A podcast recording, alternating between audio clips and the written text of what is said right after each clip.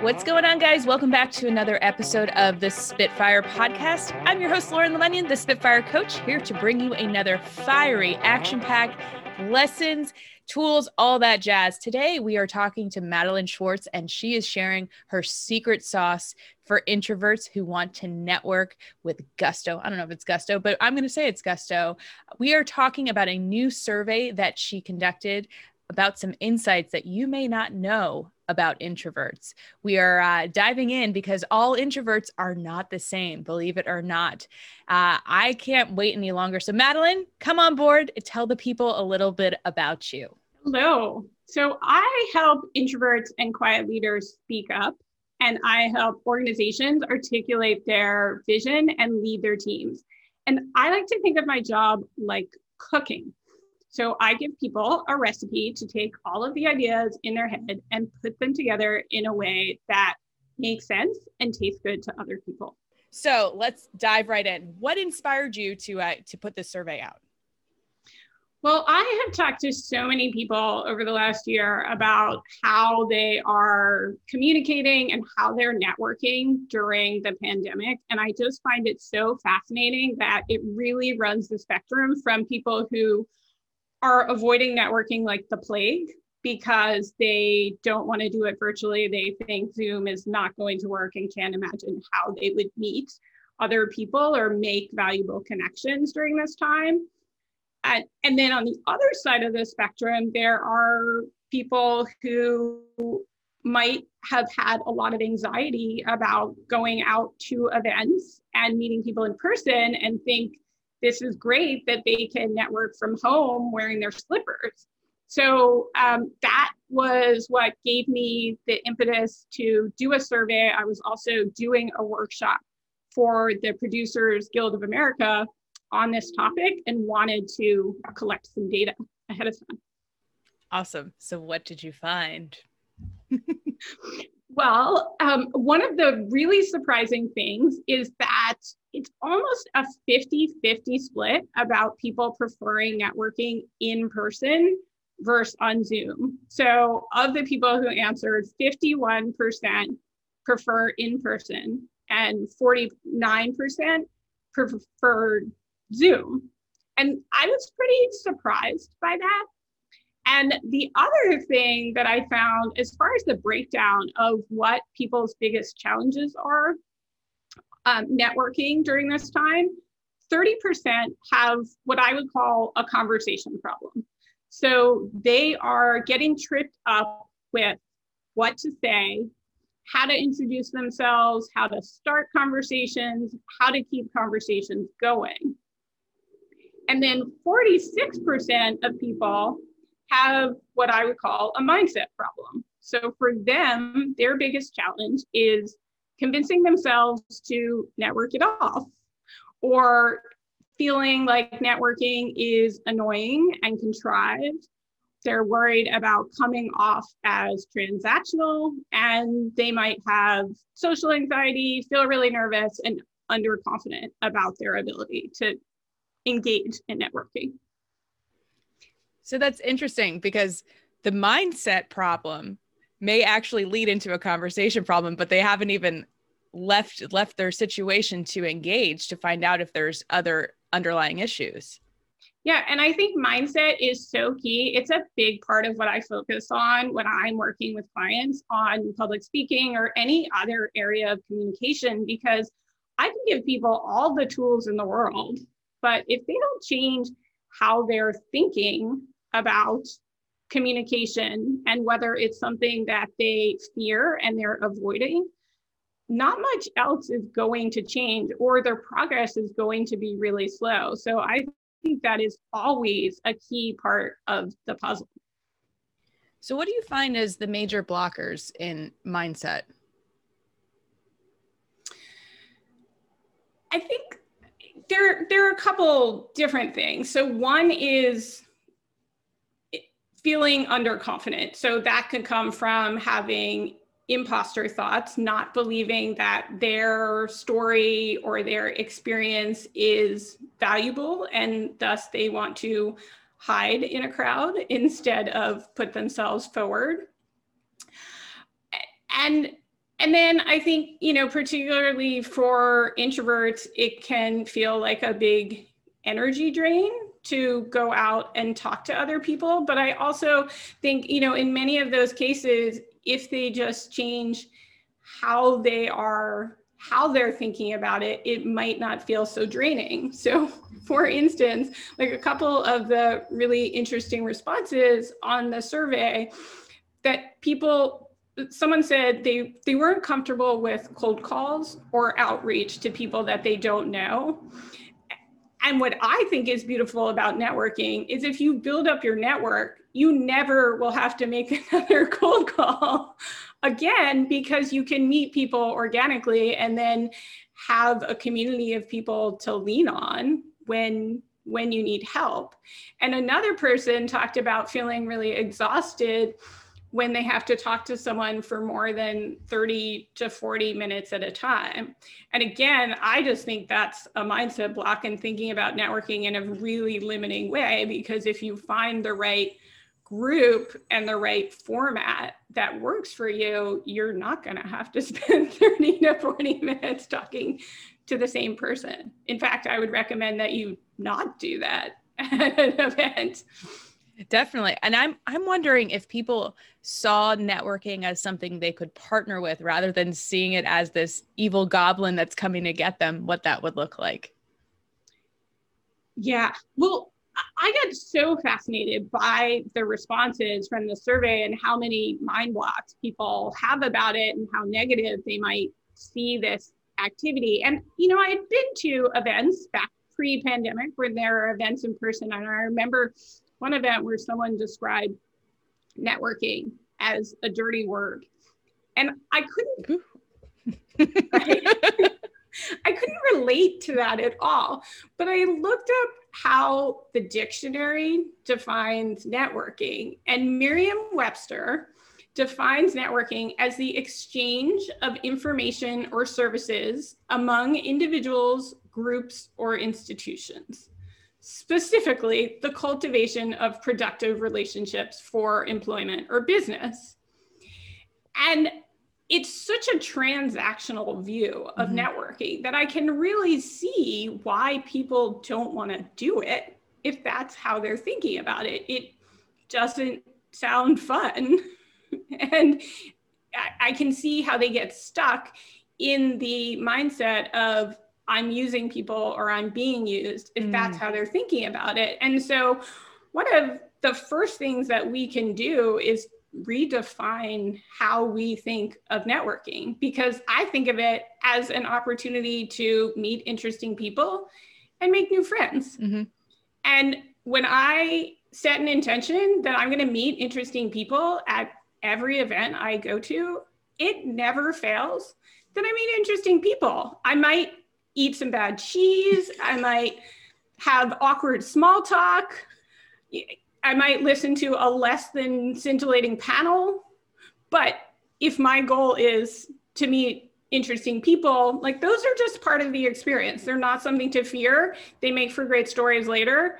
And again, like I've never gone to an event with that intention and not come away with at least one interesting new connection. So I got to ask, who is the most interesting? And you don't have to give give them a name, but what is the most interesting description of a person that you met out networking? Wow, I have met so many so many wonderful people in different in different areas. Um, there's one organization that I am a very active member of called Elevate Network. And at mm-hmm. the first event that I went to, I met the co founders of an ad agency called Fancy, which is an all women's ad agency. And they were just about to publish a survey about how advertising portrays women over 40 and I was looking to meet people in the creative space. And we became friends, and they later became clients.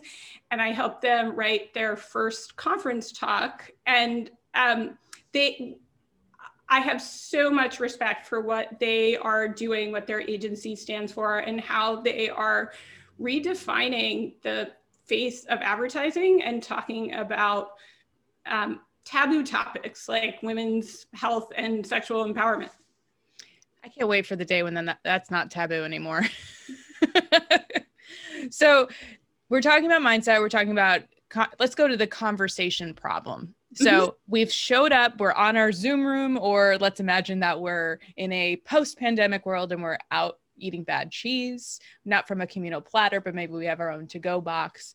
Um, what would you say to someone who is just like, I don't know what to say to people? I have no idea how to approach people. I am awkward. Yeah. I think it can be as easy as going up to someone and saying, Hi, my name's Madeline. is it that easy? We overthink these things. As far as starting the conversation, yes, it could be that easy to start a conversation. As far as being able to continue the conversation and not get stuck in dead end small talk, having a few really good questions in your pocket can be really helpful. So instead of following the script, what do you do? You can ask people, what drew you to this event? Mm-hmm. What's a new hobby that you picked up? during the pandemic you know at, you want to ask questions that spur conversation and don't be afraid to share something personal about yourself mm-hmm. because mm-hmm. if you're just repeating what's on your resume you might miss on all of the professional topics but if you share something personal like i was doing this um, a, a networking exercise when I was teaching a workshop to a group of researchers. And they learned so many interesting things about each other, like one competes in Ironman competition, and they didn't know that about each other. So when you share that one little tidbit about yourself personally, it it really increases the likelihood that you are going to connect with that person. And once you connect on a human to human level, then you might swing back around eventually to professional topics and they might have an aunt who can help you with whatever it is that you're looking for. But I would focus first on connecting with people and using your curiosity. Mm. And so I think this is a place where introverts have a competitive advantage. Like your quiet and introspective nature can be you can use that to your advantage if you really tap into listening skills and paying attention to other people instead of spending all of your time thinking about what to say next. And also, people love talking about themselves and they think you're so thoughtful by listening to all of their all of their stories about their cats. right, exactly. So I was listening, uh, or I'm listening slash reading um, "To Sell Is Human" by Daniel Pink, and they were talking about, and you mentioned it, about why you shouldn't ask people what they do. Do you have any insight on that? Well, yeah, what what I think of, especially right now, is you might run into a lot of people who don't have a job mm-hmm. right now. So it can be really limiting to ask people what they do because they might be networking because they're on a path to redefining what they do and moving toward the next thing they do. And I think of Simon Sinek's talk about when people ask you, what do you do? What they really want to know is why you do mm-hmm. what you do. So I think, you know, sharing what you're passionate about as opposed to what your job title is is a far more interesting way to connect with people. And then also, when you are having conversations with people who might not like what they do, there are mm. so many other interesting topics that you could be talking about besides where they happen to be employed. Yeah, and I think that brings it back to the transactional approach because then you get that feeling of you want to know who I work for, what I do, what I can give you, what leverage I have, what status I have. And in DC, this is like you could sniff these people out at a networking event because they're just like looking for the business cards of who's who's going to give the deal and it was always the lobbyists. so it would be like steer clear. yeah. So we want to move away from transactional into a human perspective. We have started the conversation in saying, Hello, my name is. What and obviously like we want to know what people are passionate about but i think that might be a bit of a leap of like hi my name is lauren what are you passionate about um, so what's a good bridge to get to that that question or that area of topic i think just asking people what drew them to this particular event can be an easy place to start that's a great question. Because someone could be you know with a friend being their emotional support networker or they may be interested in the topic or they may have no idea where they're there. Mm-hmm. yeah. And it's you you're not going to go too deep there necessarily. It's not too personal. So that really can just be the bridge to a more um, to a deeper conversation Right. So there's also the after conversation because you can be an excellent networker, but if you are making these connections and then they're just sitting in a pile on your desk, these business cards, or you've got all these names, what do you suggest for your clients as a form of follow up or or engaging the the relationship after the initial introduction? Mm-hmm. Yeah, I always connect with people on LinkedIn, and I I think what's important for people and something that I work on with clients is that you want to be clear on what your next step is. And so whenever people say, well, of course I'm going to a networking event because I want people to hire me, I think that puts a lot of pressure on relationships or on trying to start a relationship mm-hmm. with a person. And you may come off as a little bit forced and transactional if that's what your goal is. But if instead you think about what do you want them to remember about you? Mm. And then the next step can be let's connect on LinkedIn. Then you're you're starting a conversation that has ongoing steps um, and can go from there. And so right now, especially since you're meeting, most people are networking virtually right now, I think taking the next steps can be easier because instead of collecting business cards, you can exchange LinkedIn profiles and connect with them. And so the first thing that I would say is however you're connecting with people, uh, remind them where you met. So when I meet people at an event and we connect on LinkedIn, I always say, oh, it was great chatting at this event mm-hmm. because it makes it easier to go back through your connections, your LinkedIn messages, or whatever platform you might want to do this, or if you're emailing people, then you can go back and see this is where I met this person, and that can help you follow up. And if you feel a genuine connection, I would suggest a short coffee meeting with them, a virtual coffee where you can talk a little bit more and show up again with genuine curiosity. Just what what can you learn about this person? How can you connect? How can you be helpful to them and further their relationship? So I always say like finding a new job, sales, um, new professional opportunities, those, those might be byproducts of networking, but they shouldn't be the goal. Yeah. they're not the primary.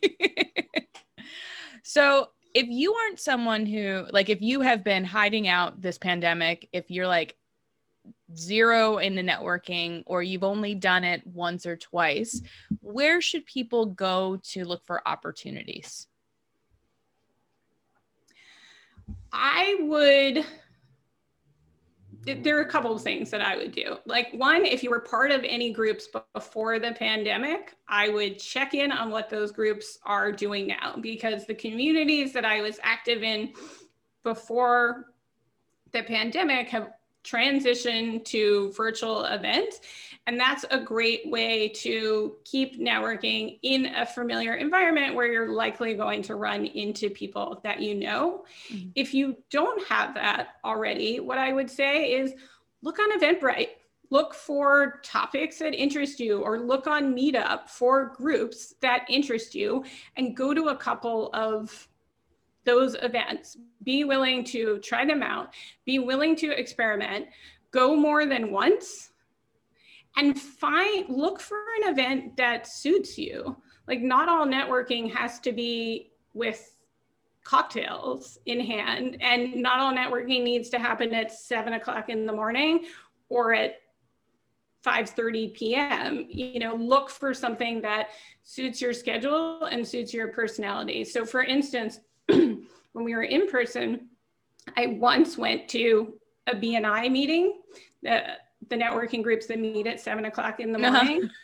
And I'm just not an early morning person. Mm. That was not my ideal time of day to meet new people. So I decided this is not going to be the group for me because I can't imagine ever feeling, excuse me, that I'm at my best and want to um, meet meet new people at that time of day. Definitely. Have you heard of Lunch Club? I have heard of Lunch Club. I have recently been getting into Lunch Club, and uh, I I did a uh, an episode a couple back about how to make friends as an adult, and I suggested Lunch Club. But I, I I'm curious what your experience with it's been. So I have only met a couple of people on Lunch Club. I haven't fully or even close to fully utilized Lunch Club. I have found that for my schedule now, going to events where I can meet multiple people at the same time, like still in smaller groups, mm-hmm. um, where they do breakout rooms where it feels safer for an introvert to strike up conversations. Um, but I have stuck to communities that I'm already part of. But something you said about how to make adults as a friend, it makes me think of taking improv classes. Mm. And that, you know, prior to the pandemic, I um, had taken improv classes and the teacher talked about how improv is a great way to make friends as an adult which i would agree with and i've also done some really fun improv classes during during the pandemic and i think anything that brings in a sense of play where there's mm-hmm. a sense of purpose to the networking um, you know and, and that can be playful like an improv class or a yoga class, or it can be a, a panel or a discussion where where there's a topic um, and a reason to be there besides meeting people can really ease some of the awkwardness because you have this common point of connection. Awesome. So we've got purpose, we have play, we have personalization. We probably have some other P words that are in there, but I think there's lots of good net networking nuggets from start to finish of the mindset, setting your intention, how to show up and introduce yourself, how to get to know somebody, how to connect with them later on, um, and where to find people. Because I, I think that this has become a bit of a lost art and it's such a critical piece of whether you're a business owner or you're looking for a job or you're in a job and you're looking to meet smart interesting people i think this is really awesome I do think it's become a bit of a lost art. Uh, the New York Times published an article a few months ago about how social skills can atrophy in adults over this prolonged period of isolation. So it is so important to build in opportunities for human conversation. And it also fulfills this need. and it's been interesting to read a bunch of articles in the last two weeks about how introverts are doing one year into the pandemic and that for for many this period of prolonged forced social isolation has increased their desire to socialize oh so we might have more ambiverts then yeah or you know introverts like introverts as you said at the beginning aren't all the same. So I describe myself as a friendly introvert. I like meeting new people. I just prefer to do it in smaller groups and quiet spaces. I can appreciate that. Honestly, you will have better conversations with smaller groups and less people. You will have less of the small talk about the weather and politics or sports. You're actually going to have interesting conversations. Mm-hmm. Yeah. And it's funny because I was thinking about one person who I had a conversation with, and she was saying what made her nervous about networking virtually is the breakout rooms and that forced that forced situation of mm. introducing yourself and the way I reframe that for her is think about breakout rooms like elevators. So if you're standing in an elevator with other people and no one's talking, it feels so incredibly awkward right? It's just that painful experience, and people often take out their phones to try to avoid that awkward social experience of being in an elevator with multiple people and no one's talking. But if you just dare to break that silence mm-hmm. and start up a conversation, especially if you're in an elevator with people coming from the same event, you can start a conversation by saying, What did you think of the event? What brought you to this event? That is your best opportunity for smaller conversations as an introvert. And so I always tell people like don't don't take out your phone until you've left the building. Like be present. I have met incredible connections. Some of like a really close friend is someone who I met in an elevator oh. leaving, yeah, leaving an event. And we've collaborated on workshops together. like there and so many things have come out of that relationship because we talk to each other at the elevator. And so I think of breakout rooms just like an elevator. You just need to break the silence and start the conversation. So if you go into a breakout room and there are five people and they're all sitting there silently and you're all staring at each other, wondering what to say, just start with, Hi, I'm Madeline. Even when your name's not Madeline. well, maybe, maybe tell them their own name. So true. So true. Well, this has been such a a highly concentrated like nuggets and tools and like actionable steps for people and and if if people want to work with you if they're like yes this is great i got my game plan i still can't get past the mindset what should they do how can they get in touch with you they can connect with me on linkedin they can um, find me at my website, which is madelineschwarzcoaching.com, and I can share the secret sauce of changing how you think about communication forever. Forever. For everyone or forever? for everyone, forever? I did say forever. okay. I was like, for everyone, forever. I'm just like upping the ante but it can be for everyone. it can. Well, this has been great. We're going to put the links in the show notes. Thank you so much for sharing your wisdom and your your tips and your steps and, and letting me uh, pick your brain and uh, and put it all out there. And for all the Spitfires out there, introvert, extrovert, ambivert, everything in between, you guys keep being awesome.